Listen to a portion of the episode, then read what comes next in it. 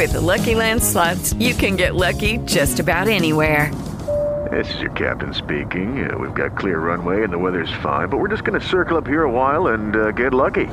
No, no, nothing like that. It's just these cash prizes add up quick. So I suggest you sit back, keep your tray table upright, and start getting lucky. Play for free at LuckyLandSlots.com. Are you feeling lucky? No purchase necessary. Void where prohibited by law. 18 plus terms and conditions apply. See website for details. We'll call our next guest. That is Gary. And there's Gary. How are you, my friend? Good. How are you? Pretty good, actually. You uh, you, sound uh, a lot better on this line. This is fantastic. Yeah, the, these cell phones. you know how that works. oh, I, there there are times I just wish we could go back to the typewriter. Yeah, well, all this days, technology. there's days I, I'm with you on that one. we have got a, a great guest joining us on the line. Gary S. Goldman is the nationally recognized host of Business, Politics, and Lifestyles, a weekly talk show airing on WCRN 830 in the metro Boston area. And uh, the last time we had him on, a lot of people were really interested in wanting to have him back. So I'm glad we were able to make this work today. Now, um, AOC is transformed into a black person. Uh, she suddenly put on an urban accent. Talk to me about this, my friend. What what what is going on with these Democrats and these accents that they do? Like Hillary did one a few years ago. Now AOC's doing one. What is the deal? I, you know, I, I listened to that uh, conversation that AOC was having with that group several times, and you know, I, first of all, I came to the conclusion that you know there's, and I'm being not trying to be funny here, but there's definitely something wrong with that woman. You know, there's definitely something wrong with that woman. But with that said, if she would just, if she was making the conver, you know, continuing with her conversation and just talked to her in her regular voice, I think her point would have been taken, you know, at a at a better point with the group that she was with. Instead, going to that fake voice, like she wanted to be hip and part of their crowd to me diminished the conversation she was having with it with them. And you know what? This ha- this is something that she does with numerous groups that she talks with. She she transforms into whom she thinks they would like her to be, and in her mind, I, I truly believe she thinks that's the way she has to communicate. But you know, it it, it was totally out of you know when you when you start when you start a conversation and you start transforming into you know uh, one's maybe ethnic background to me, it, again, it, it takes away from what your what your real point is, if you really had any point to begin with.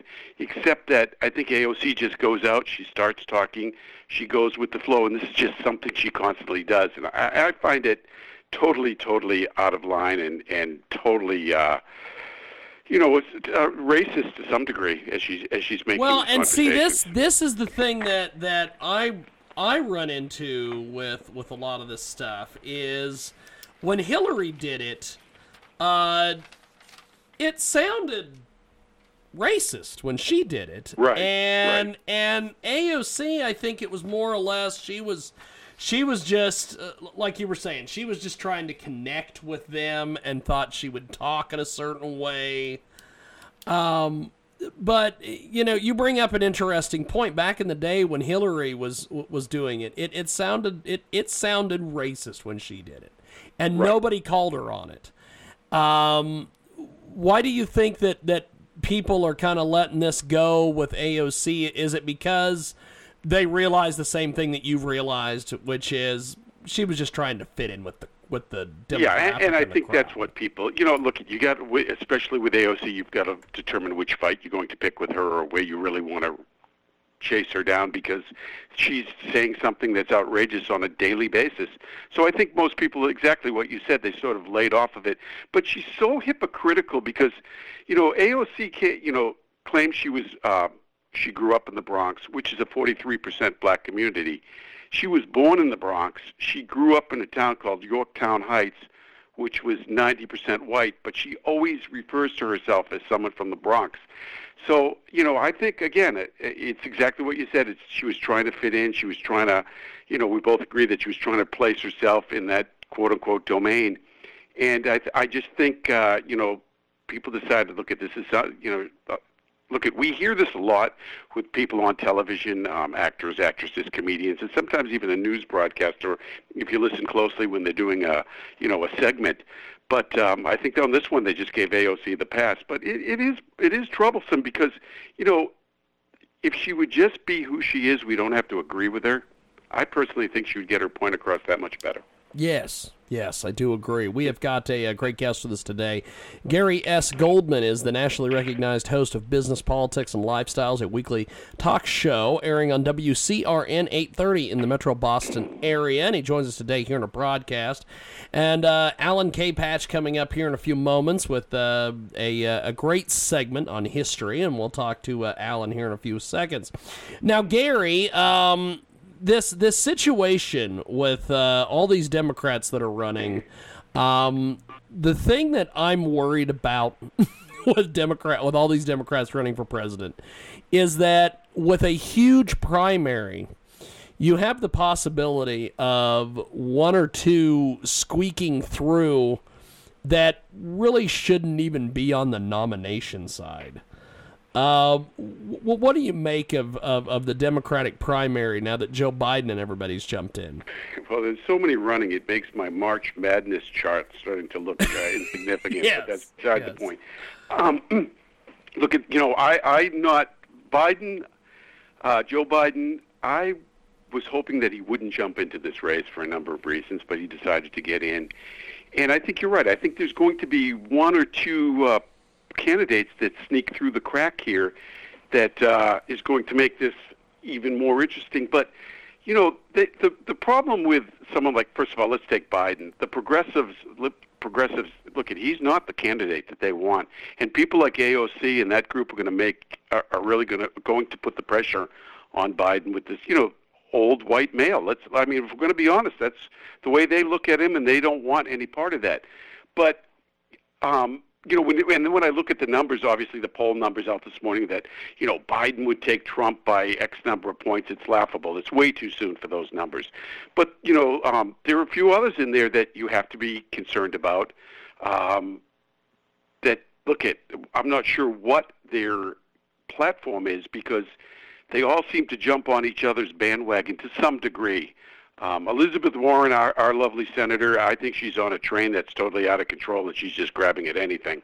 Um, but there, you know, there's there's a few of them in there that I'm a little concerned about where where they're going to end up and uh, how they're going to how they're going to play this thing out. But you know, I think it's so early, so early in this process, and uh, James, that you know, people people are just not sure. They're listening with one ear. But I think as we get to the fall and obviously the first part of the year, it's going to heat up, and by then we should have some. Uh, you know, at some point we're going to have a field in there that we have to look out for. But look, at I think I I I'm, I think President Trump's a strong candidate, but there are a couple of uh, individuals in there that I think could cause him some some aggravation. Um, and as much as I just said, you know, the numbers they're saying on Biden, you know, he's taking it, and it's, you know, he could beat Trump in this sort of areas. I hope not, but I think Biden could be a problem for the president, and I honestly believe that. Well, see, th- this is the thing with Joe Biden. I um, I I remember several several years ago when he used to be on Politically Incorrect with Bill Maher, and he was on Bill Maher's HBO show when it first started. And I liked some of the ideas that Biden had, and then for whatever reason, he he got away from that, and then he became this weird dude, I guess. Yeah. Uh, and then he ran for president, and then he was the first one to leave. He was the first one to say, "I'm done. I I can't do this. It's over." And then I gave him the nickname "Worst to First because he went from being the first guy out to being the vice president. Right. And I'm like, this guy is fantastic. He really won the lottery here. He's the first guy who went, ah, I can't raise money. Nobody really cares about what I'm doing. Oh, hey, I could be president. uh, you know, here in crazy amazing. liberal Massachusetts, you know, there, there, he has a big following. I mean, there, there there are a number of people and friends that I have that really can't take this progressive side that's way to the left, and they love Joe Biden. They have been waiting for this day for for weeks now for him to jump into this race. There's something about him. They feel that he would be a you know great president, even though if you read Barack Obama is not you know making any commitments to whom he's going to endorse, and I don't think Joe Biden is the guy he's going to endorse. But with that said, um, there's, there's elements in this country that like Biden for whatever reason. I think he's too wishy-washy. I don't think he really has a platform, and that whole touchy-feely thing. I don't think he's done with that yet either. So, um, you know, I think he's got to be watched. But, but you know, there's there's something about Joe that seems to calm certain elements of the populace that just do not like Trump or may have voted for President Trump the last time. Um, but may not be voting for him this time. They think Biden may be the solution. Problem is, James, they've got to look at what he, like you were just alluding to, what he really stands for, and what is it that you're going to try and accomplish. And I think the American voters are going to have to say, the U.S., you know, people in this country are going to have to say, look, are we better off now than we were, you know, under President uh, Obama, which we've all come to use that term. And where where can President, where would a President Biden take us? And I don't think it's a good place that he would take us to. We have got a, a, uh, great guest with us today, and as we wrap up here with uh, with our guest for uh, this segment, uh, Gary S. Goldman, he's the nationally recognized host of Business, Politics, and Lifestyles, which is a weekly talk show airing on WCRN 830 in the Metro Boston area. Um, how do we get a hold of the show? How do we listen to you? All these things. Can listen to me at uh, GaryOnBPL.com. If you go to that uh, website, it has the live link to the show, WCRN.com. Or look up WCRN on TuneIn, and you will uh, get the link to the uh, to the show. It's uh, you know it's uh, conservative politics in Massachusetts. Uh, James is a battle every week. I have to tell you. Yes. yes, I, I, I, would agree. I bet, I bet that is. I bet that's not fun. yeah, but it, but it's a fight I love to. You know, it's a, it's a battle I love to go on with on a daily basis. So. Definitely, definitely. Well, uh, we are going to get to our next segment, but I, I appreciate you making time for us today. Thanks for coming on, my friend.